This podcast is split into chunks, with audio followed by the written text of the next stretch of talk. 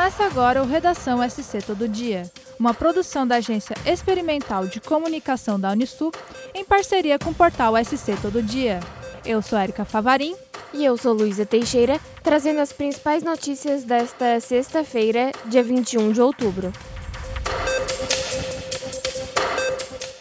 A primeira edição do Masterclass Meu Amigo é um Bicho acontecerá neste sábado, dia 22, no ginásio da escola Salete Scott dos Santos, centro de Sara. Para a entrada, basta levar um quilo de ração, que será doado à ONG Amigo Bicho.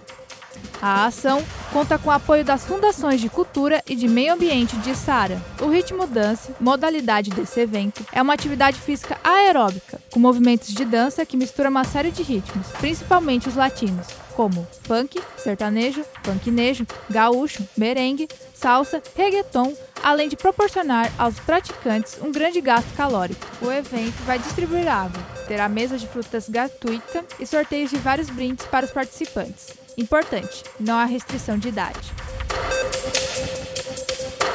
A Secretaria do Meio Ambiente de Florianópolis formalizou nesta sexta-feira, dia 21, decreto para cobrança monetária pelo uso de recursos naturais de unidades de conservação pela Casan. A arrecadação foi uma proposta construída em parceria entre a PMF e a Casan e terá como objetivo principal a conservação dos mananciais e ecossistemas da Lagoa do Peri e das dunas da Lagoa da Conceição.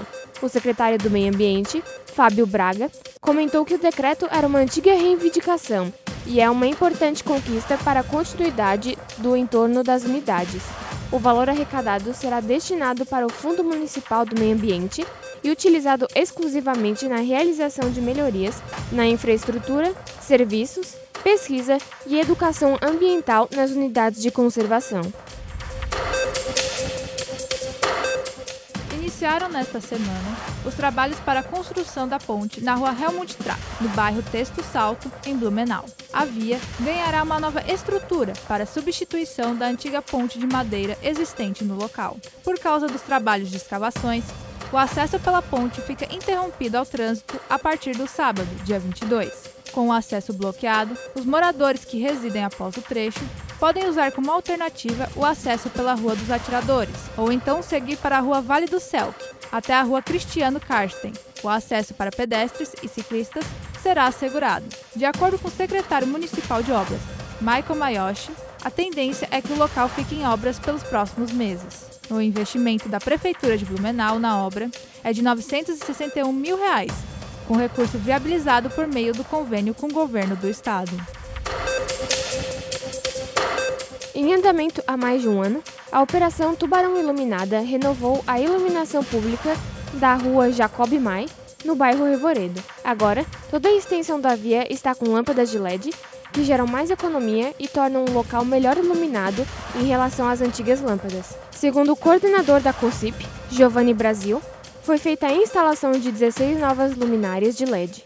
Conforme Giovanni, uma nova etapa será feita na rodovia SC 370 nessa primeira etapa da Tubarão Iluminada, que contempla ruas, avenidas, praças e pontes, são feitas as instalações de novas lâmpadas de LED, fiação, conexões e braços que sustentam as luminárias. As lâmpadas de LED iluminam bem mais que as lâmpadas de vapor metálico, além de serem mais econômicas e de durabilidade mais longa, o que exige menos manutenção.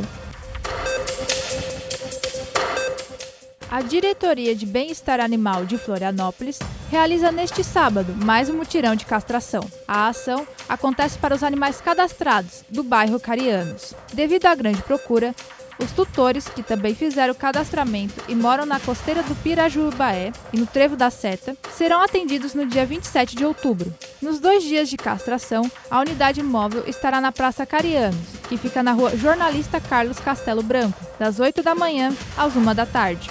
Para os moradores que não conseguiram fazer o cadastramento prévio, serão disponibilizadas vagas na hora, dependendo do movimento. Para isso, o tutor precisa apresentar documento com foto e comprovante de residência. Os animais devem estar em jejum de 8 horas, de água e comida. O tutor deverá levar o animal em caixas de transporte, mochilas ou guias, portar o documento com foto, comprovante do cadastramento e esperar o animal no local até o fim do procedimento. A primeira feira de exposição de empreendedores Segunda etapa do movimento Empreender em Criciúma acontece nesse domingo no Parque Municipal Prefeito Altair Guide, das 9 horas da manhã às 5 horas da tarde. O evento, que reunirá mais de 250 expositores de diversos segmentos como artesanato, moda, produtos naturais e um espaço cultural, terá entrada gratuita.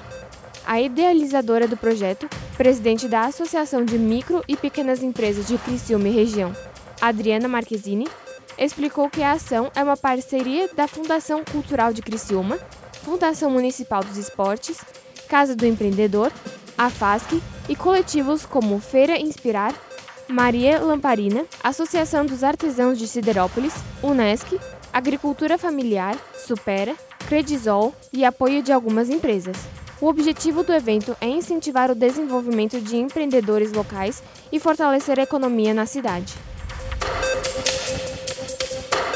Para mais notícias, acesse o portal SC Todo Dia. Até o próximo episódio.